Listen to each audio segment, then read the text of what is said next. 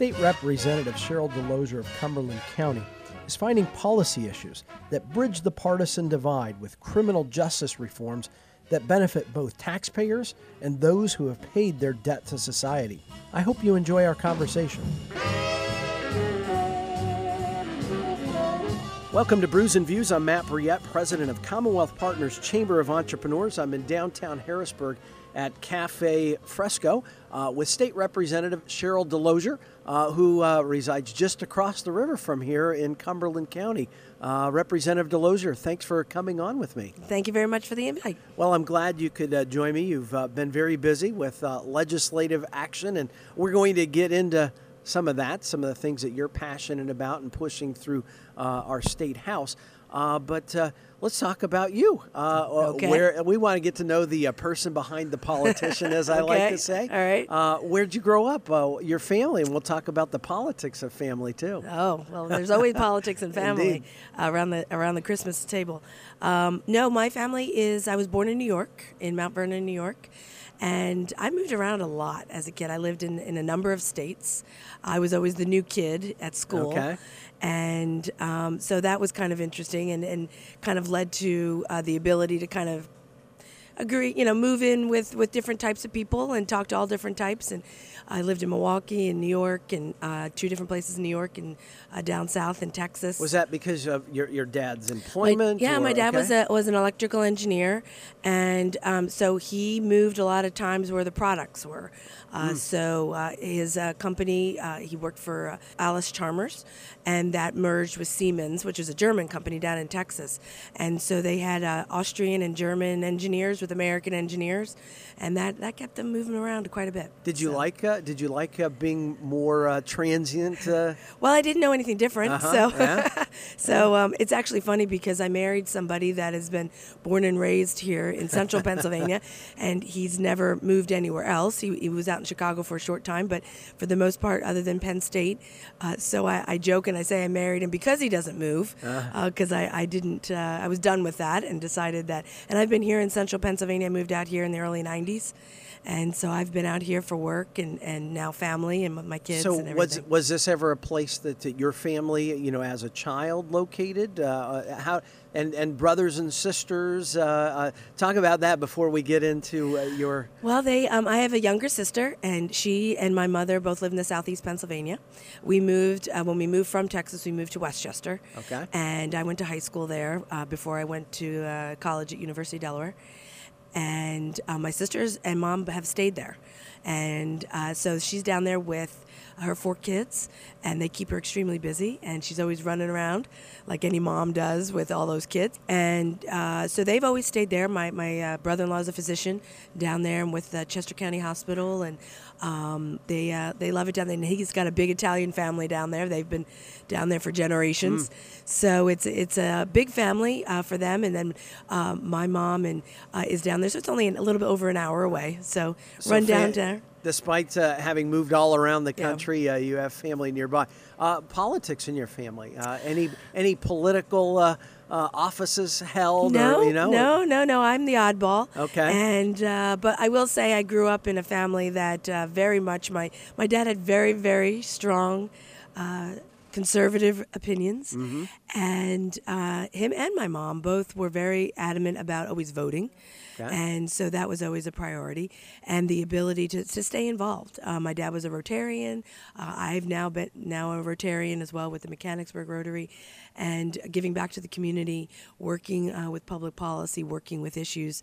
Um, I, I'd always heard my dad talking about issues over the dinner table. And some of them I understood, some of them I didn't, but I could ask a lot of questions, which I think I still do. Um, but the ability to have those conversations, um, Dad was always somebody that said to me, it doesn't matter, you know, man or woman, you can be whatever you want to be. And um, he pushed us hard, my sister and I, uh, to, to make sure we knew what we wanted to do and where we could go and that we really could do whatever we set our mind to. So. When, when did you start paying closer attention to kind of, you know, electoral politics and then say, you know what? I'm a Republican. Those are, you know, that represents That my represent- principles, and you know, when that well, I happen? Uh-huh. came from a Republican household, so obviously our families always uh, help. Don't necessarily nail it down, Yeah. but that certainly is a push. And um, it really, I mean, in, in, in uh, uh, high school, I did some internships down at the courthouse and got to know about some issues. And then in college, I uh, did do an internship with State Committee and got assigned to uh, one of the, the presidential campaign. That was I'll date myself here, and I was on the the Bush Quayle campaign as a little intern at state committee. Learned so much. Uh, just. Man, uh, just totally, you know, in awe of the entire process, and learned a lot about uh, the ins and outs and, and grassroots. I mean, and I just fell in love with grassroots, and uh, got the opportunity to go down to the national convention that year with state committee, and help out with the delegation. And it was it was just something really eye opening about the whole electoral process, about government as a whole, um, and who's involved, the candidates, and getting good candidates. So I think that was kind of the start. I went back to the University of Delaware after that internship, and I was a political science major. I will say that because uh, in high school uh, I was going to be a math. I had applied to many colleges to be a math teacher. So, I uh, math was my strongest subject, and I decided that uh, I I'd always wanted to be a teacher. And but my senior year in, in high school, uh, we were required to take government and economics class, and I was enthralled with the teacher. He was a, a World War II vet. Uh, spoke a lot about how our government operates, um, war, and, and and being serving in our military, and how uh, federal government works with state government, and I was hooked. And and I remember saying how much I enjoyed it, and Good teachers can do that. They us, can. yeah. Great Yeah. teachers can, can truly suck you in and, and uh, give you a new perspective. Uh-huh. And that's what he did for me. And uh, I will say, my mom t- said, Well, why don't you talk about majoring in political science? And I will say that I had never heard of political Mm. science before. And uh, I told her I didn't like science. I don't think I would like that. Uh, and she just kind of rolled her eyes at me. And she's like, No, this is a social science. You will love it. so that was the first. And so I investigated that and kind of looked at the class load and what the subjects of the classes were. And I w- applied to Delaware and, and uh, I got accepted for math, but I switched it over to political science and um, and stayed in it. And, and I'm one of the few, I think, that I can say majored in political science and stuck it out and, and now actually do it. Actually, using your Yeah, degree for actually, yeah, yeah, yeah. We that some doesn't of us happen. can't say that. That's no, right. No, no, no, no. right. Which is something that's really great about the House because we have such a diverse uh, population in the Mm-hmm. House that, that you don't have to be a political science major to be a House member or a Senate member. Um, so I think that that's, that actually adds to a lot of the dialogue that we do have. So when's the first time that you said, you know what, I think I'd like to put my name, you Oh, know, on the ballot and go through that whole process? Well, I can honestly say that was never my goal. Uh-huh. Uh, truly, I liked being behind the scenes. I did a lot of um, my jobs. My first job uh, was the governor's race, and I was. Uh, Got Which taken on- governor's race was it that? was the Hafer Casey Okay. uh, governor's race, and uh, based out of Philadelphia. So Uh-huh. I worked in Philly, and uh, only earned enough to pay for my uh, car, uh, insurance, and uh, the train ride in, pretty much. but it was a foot in the door, and I again learned a lot about that race. Obviously, um, uh, Governor Casey won that race. But um, the ability to learn about again more grassroots, more uh, how things operate.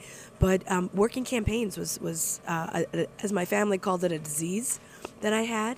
Uh, I would sign on to a campaign, and my dad, uh, who moved around a lot, but was always very apprehensive when I changed jobs, you know, uh, and he knew that I had that uh, desire to be with campaigns, and, and I worked coalitions. And I enjoyed that tremendously, working with all the different diverse groups in Pennsylvania.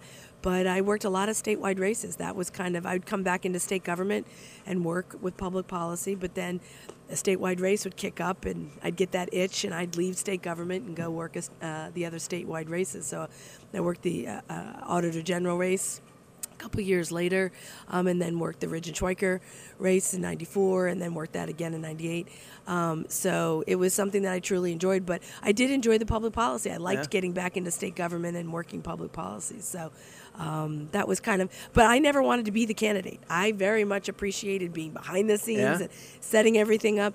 But honestly, it kind of came down to I worked for uh, Governor Ridge and Governor Schweiker and worked in the uh, public liaison's office. Worked with a lot of the legislature there because of the boards and commissions and appointments. Um, and um, got to know a lot of them better and, and recognized that they were normal people who uh, all had their reason for running. But um, uh, Jerry Nailor was my predecessor. So he decided to step down after a long career, 20 years. And I was looking around, and some people had jumped into the race. And pretty much I was kind of at home complaining to my husband that, um, well, I'm not sure about the people that are jumping in, and I, I don't know, you know. And he pretty much turned around and said, you know, put up or shut up, Yeah. you know, like give him an option.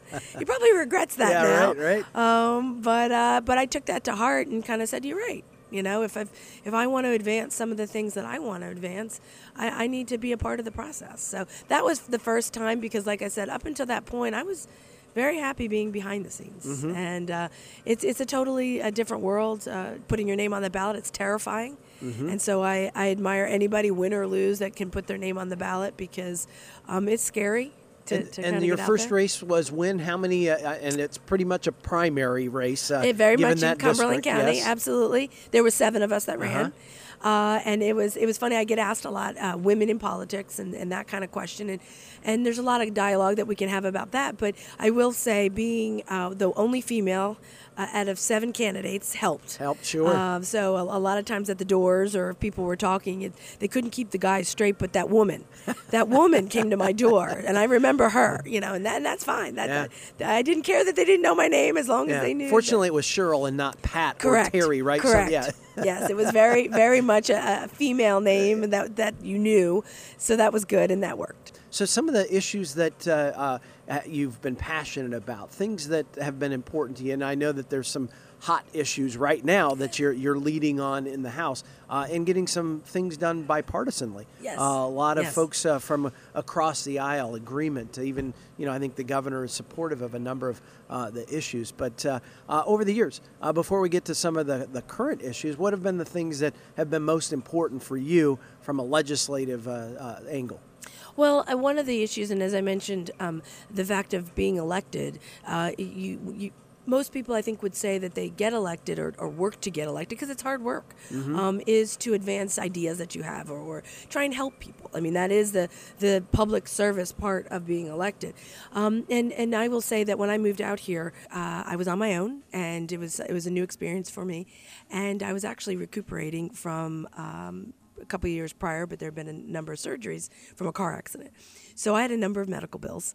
And um, one of the programs through, and I say that because one of the programs that come through uh, as a state employee is called SECA. And it's a state uh, state employees combined appeal where you can donate some of your paycheck to um, uh, United Way charities, which of course, uh, you know, they tug at your heart and you want to help. Um, and I remember being on the phone with my mother, and she's like, if you take a dollar out of your paycheck right now, she goes, I will come out there and, and beat you up. she's like, you have a lot of bills that you have to pay.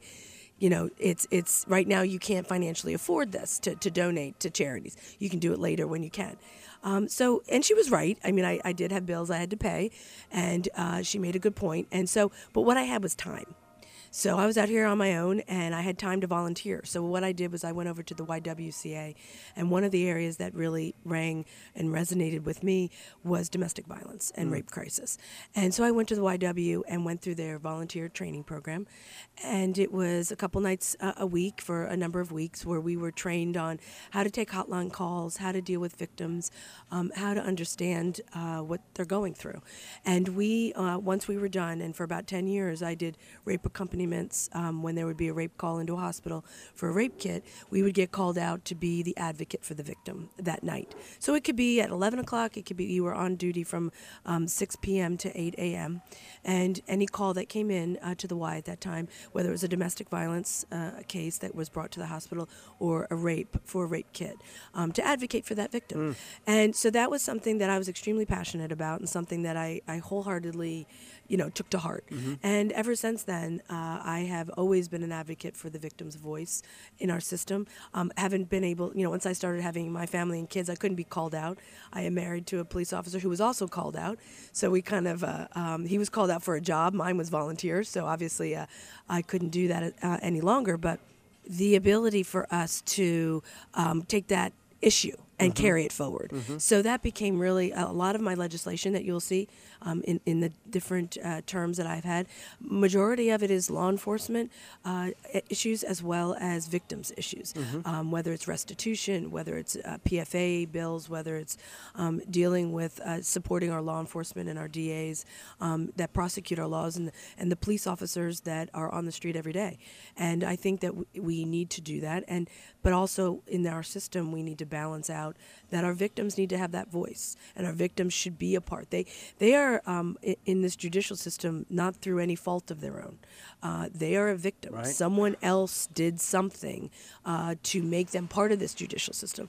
Um, if and in the cases when I was uh, participating with domestic violence or, or rape.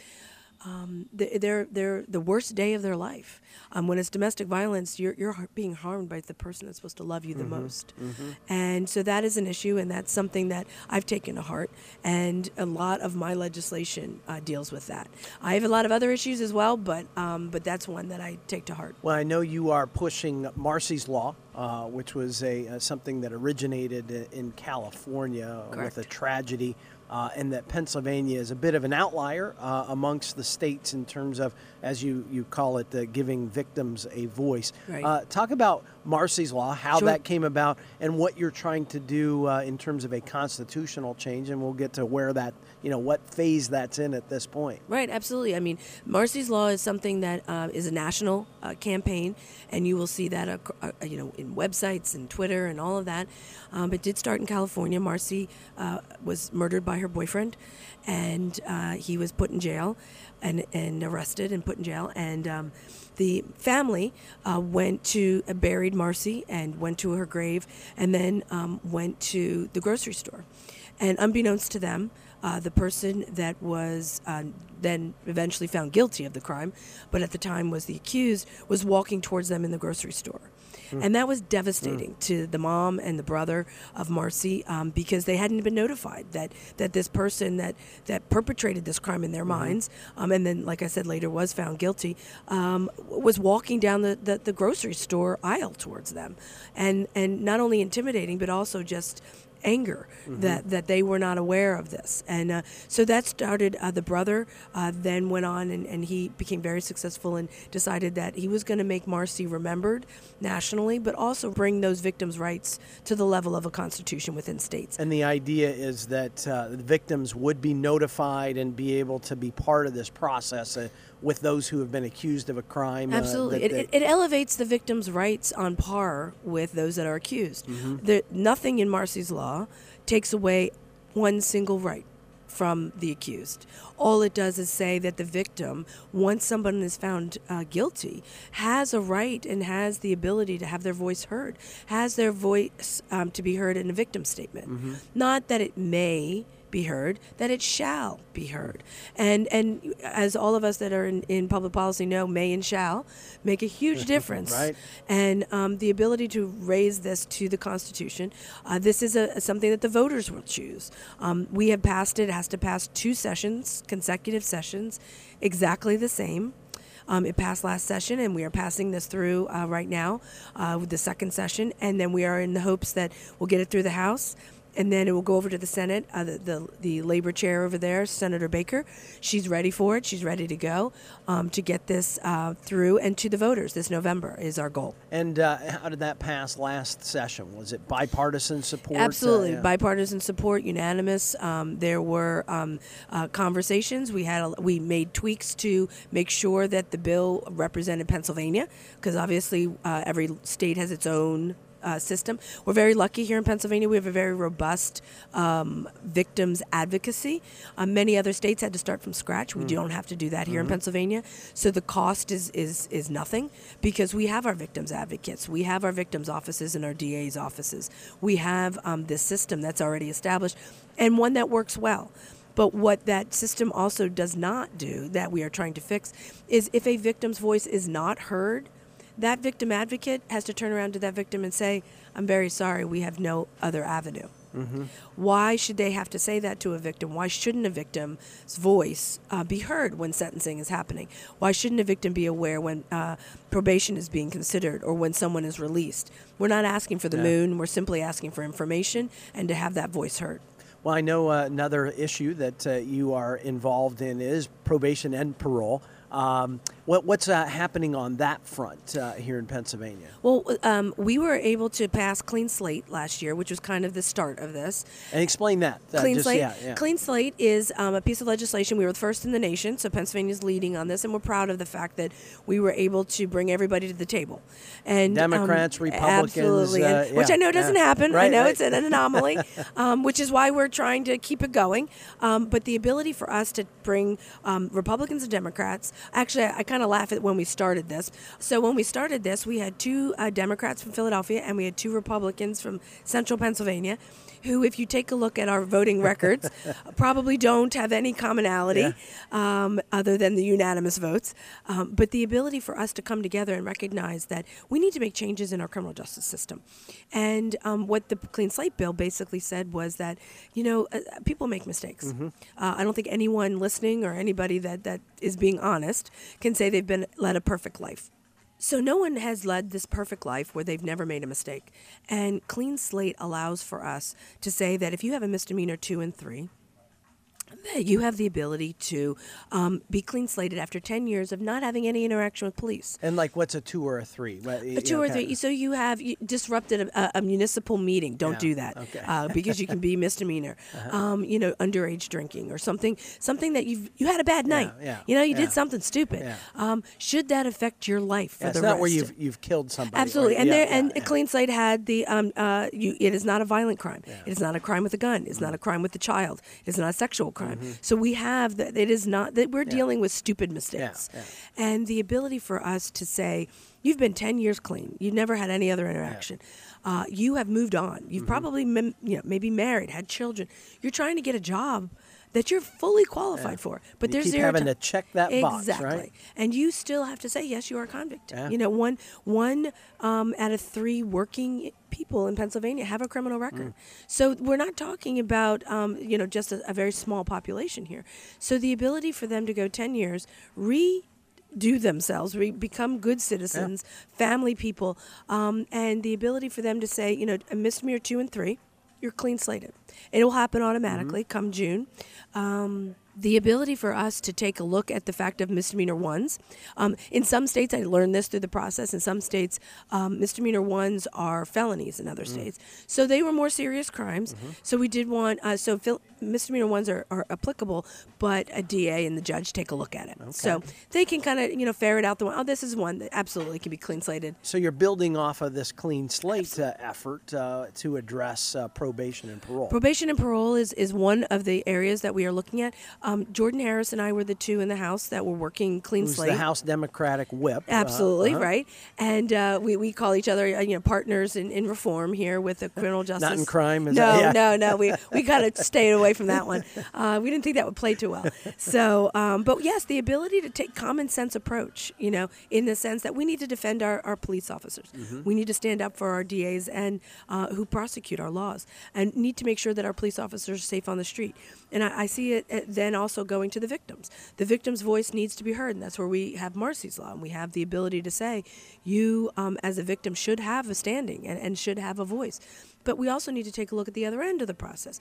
We have people that have gone uh, to jail or to prison, and they've served their time. They made a mistake. They they have served their time, and now they're coming out. We don't want them back. We don't want them as a taxpayer. We don't want them back on the rolls. Um, uh, Secretary Wetzel doesn't want to see them back in our state prisons. Uh, he is very adamant about that.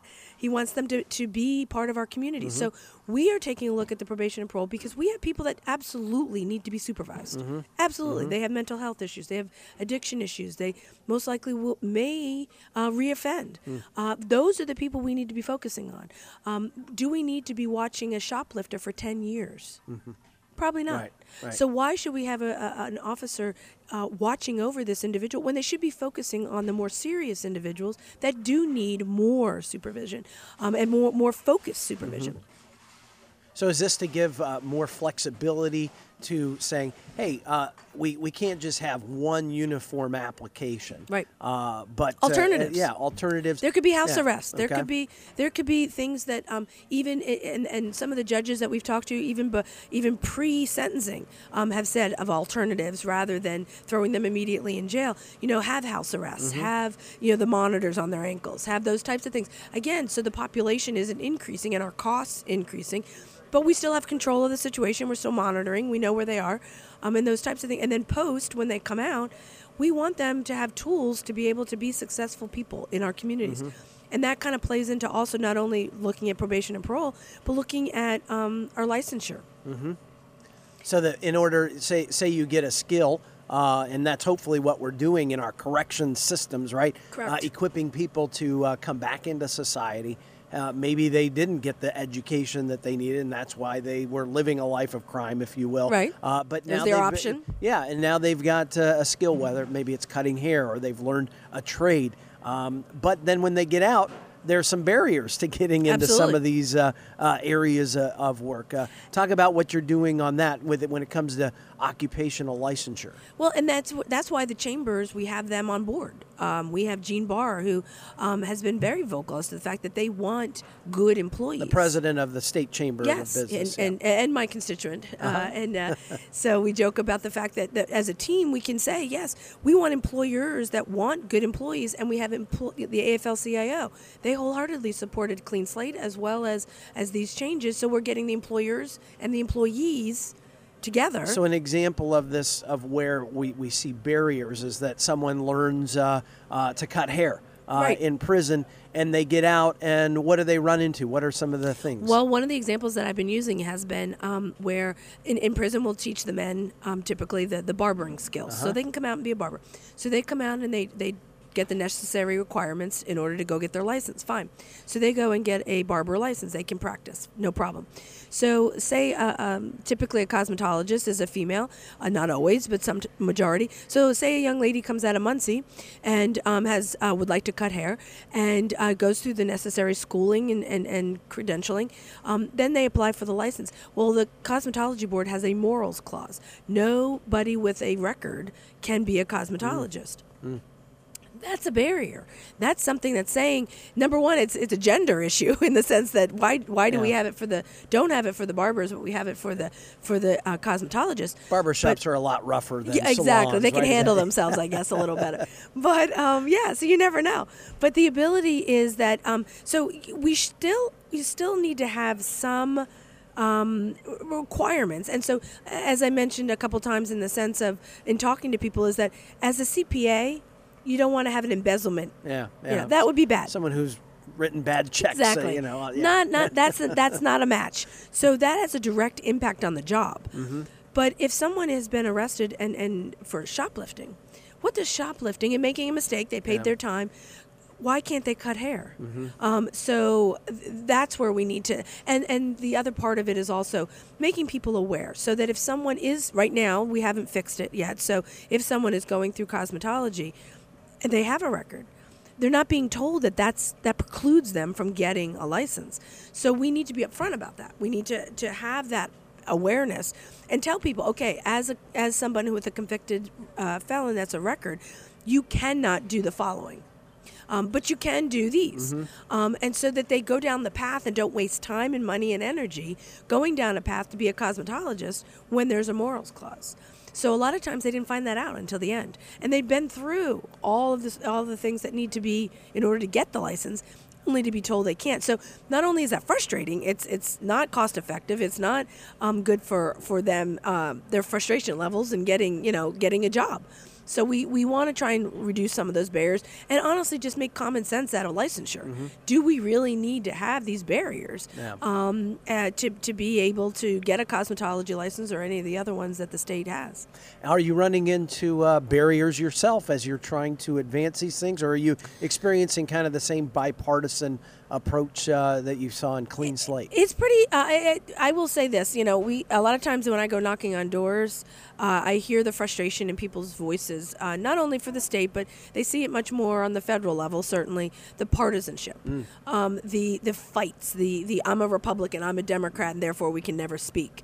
Um, and I will say I'm very proud of the effort that we've put forward on a bipartisan level because um, with these changes, we have bipartisan. We have, as I mentioned, you know, the AFL-CIO and we have the ACLU on, on, on in support, and we have the businesses and the chambers, and we have law enforcement and the DAs, um, all on board. And and it's an unusual situation, absolutely. Yeah. But the um, sure we have pushback, and we, we have to bring even the the probation and parole bill that that Jordan has put forward, that Representative Harris has put forward, um, the ability for I don't agree with everything everything in it uh, right now. Uh, I want to have more conversation, mm-hmm. and he mm-hmm. recognizes that. Mm-hmm. Um, the DAs want to have more conversation about it, uh, and so we need to bring. But the one thing about this is that everybody's willing to sit at the table mm-hmm. and have those conversations. So it's, it's not in final form, and, and that's good because we want to have people to have their say. We want people to have um, their input, and and we we had an event in Philadelphia uh, uh, this week, which was uh, very good, and I think that we need to do more of those, and that's what our plan is. It's not solely about Philadelphia because the changes that we're making are not about Philadelphia. They're about Butler County and, and um, McKean County and Pike County um, and, and, Pittsburgh. Uh, but they're also about Cumberland County. Mm-hmm. And so it, it's not about fitting in just one particular area, it's about fitting statewide. So that's why we need so many. Uh, input and voices uh, to have that dialogue, and I, and it's been very positive. And I think that it'll it'll be a little while. It's not going to happen tomorrow, because um, the legislation hasn't even been I mean, the draft is written, but um, the the compromise hasn't been come to yet. Mm-hmm. So um, with that and, and, professional licensure as well as training, uh, we're working with Art Haywood and and uh, Senator Haywood and, and, Senator Bartolotta in the Senate. So we will uh, work together, and, and so we're not only working bipartisan but bicameral and keeping each other in the loop. We had a joint meeting uh, last week, the first meeting of the the Justice Reform Caucus. Um, and I think it went very well. We heard a lot about um, uh, different movements in other states and what Pennsylvania can do and, and, and changes that we need to make and take a look at.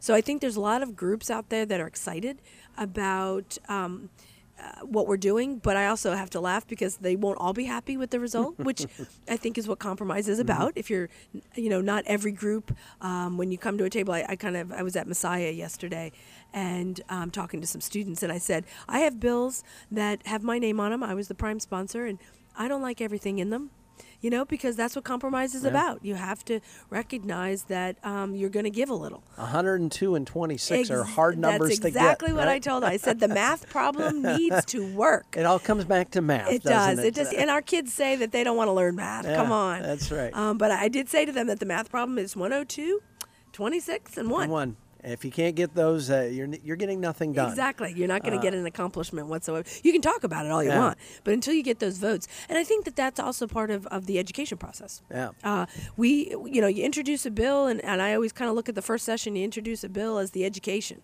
Um, you're getting around talking to people. You're talking in the committee. You're talking to the um, folks on both sides of an issue. You're hearing the complaints because many times when we put something out there, um, until we hear those that are in the field, you know, where the rubber hits the road, you know, as they say, you know, kind of thing, um, unintended consequences, and we don't want that. Uh, whether it's with the criminal justice reform, whether it's with any bill that we put out there, we try to, you know avoid that. But sometimes um, we don't know that until the people that are doing the job every day. mm-hmm. Um, have their voice heard and say, hey, look, did you realize that by doing this? And sometimes it's a funding issue, you know, how much we draw down from the federal government. And if we make a change in how victims are, are compensated or, or um, reimbursed for, their, for the crime, um, maybe we're affecting how the federal government pays victims. Mm-hmm. You know? But we don't know that until um, somebody will um, bring it up, and then we need to make those changes. So it's a lot of debate. Yeah. So so these issues that you're bringing, you know, both sides together on, and and using some of the arguments of look. Uh, we need to be more efficient with mm. the system. Uh, Absolutely. Uh, because it's costly when we're inefficient. We're harming people uh, that uh, we need to help get become more productive citizens uh, because the vast majority of people coming in our prisons are coming back into our communities. Um, there's some principles there that you would think would be transferable to other areas of government. And I mean, corrections, while a big part, it is the third largest budget area. uh, but it's really a fraction of, of the other areas. That being, you know, health uh, and welfare uh, and education. Education, yeah. right, right. Um, uh, there, I think there's principles there that absolutely could be and should be applied to uh, welfare. Do you think we can transition to where we'd see some of that bipartisan support of, of application? Um, I'm not holding my breath on that, but yeah, we haven't I- seen I- it yeah, so far, No, but- no, no, no. Um, I, I agree with you wholeheartedly. I, I think that anytime that we have any part of our system, like education, like uh, uh, anything dealing with our health and our welfare, um, those are huge Yeah. dollar number, you know, programs that are in our in our budget and. I think that many times we, we pass laws or we have regulations or we have um, certain things that, and we just do it because we always have. Yeah. And, uh, you know, all the way back And to that was corrections as well, right? Absolutely, Yeah, absolutely. We we've always done probation this way, you know, and more and more laws got kept getting passed that we had to do X, Y, and Z, and it was never questioned. And and I think not only in corrections, but you know, welfare and and how we do our education and um, you know, charter reform and and the ability for you know taking a look at the cash assistance within welfare. I mean, Yeah. why are we not going back and taking a look at um, certain things? You know, so many times when things get passed in those two particular areas, they're hands off. Um, no, well that well it's that's the way we do it. Mm-hmm. Oh, and yeah. So I, I think that that's uh, what we're doing in, in corrections. I think can be across many issues, and bipartisan should be able to be um, accomplished. But uh, sometimes uh, a lot of rhetoric gets in the way. Yeah, well, hopefully, uh, the success you're experiencing uh, with the criminal justice reform uh, will be transferable, and we'll start tackling some of those other things that I know uh, certainly uh, have been out there, uh, but haven't enjoyed the same kind of bipartisan support yet. Yeah, we've had a lot of debates on the floor, and um, you know, and, and it's some of the process. You get into the, the philosophical, and um, you get into the, the very partisan issues, Yeah. um, and certain things can't be touched. You know, on both sides of the aisle. I mean, it goes both ways. But um, I think anytime you can take a review of how we're doing things in state government and is it cost effective. Um, you know, you you know, in corrections, we've talked to S- Secretary Wetzel on a number of issues, um, and and he has many ideas as to how to do it. And I don't think any of the other secretaries are any different. I think they would all have ideas as to how to uh, streamline something or do something better.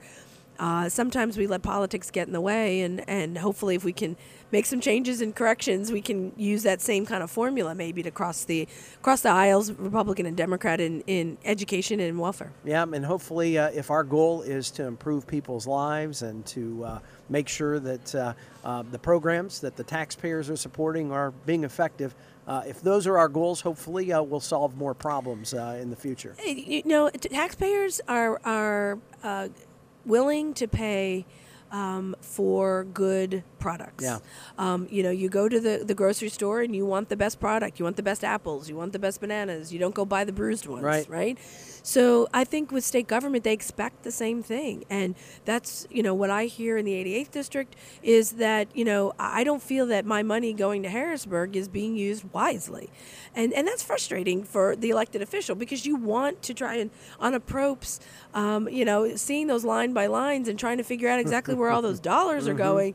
Um, and, and honestly, not getting an answer sometimes is frustrating. Yeah. Um, you know, we've asked, we went through the whole appropriations process and asked a number of questions. Um, and, and a number of the secretaries, unfortunately, you know, they, they didn't have answers. And they didn't know how certain things were going to work or, or things that the governor had proposed. Um, and that was frustrating. It was Yeah. a frustrating process in that regard.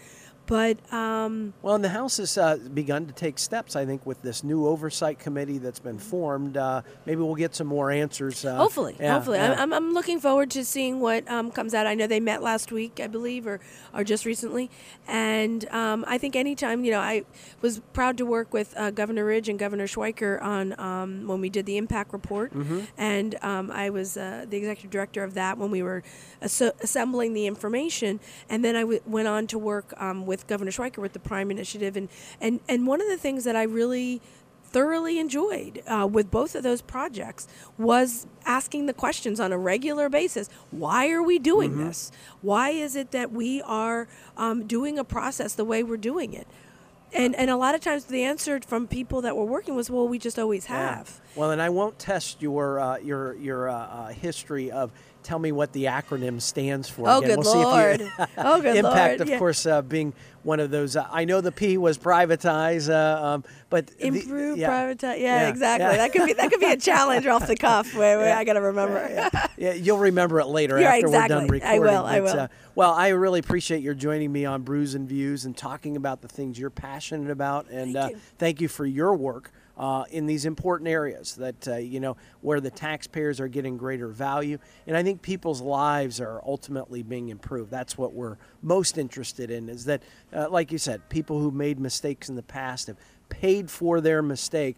Um, let's not hold them back going forward uh, because we need as many, uh, you know, we need everybody to uh, be productive, uh, self sufficient. I mean, that's ultimately uh, part of pursuing the American dream. Absolutely. And, uh, eh, well, so thank you for, for all of Absolutely, your work. I appreciate. it. I think at any time someone, like I said, gets elected, they want to try and make a difference, and so I think some of these changes will, will do that, and and uh, hopefully we'll see a good end to that. But thank you for the opportunity. You bet. Thank you.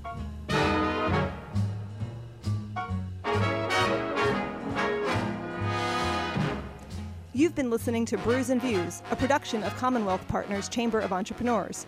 Find us on Facebook at Commonwealth Partners and follow Matt Brouillette at M A T T B R O U I L L E T T E.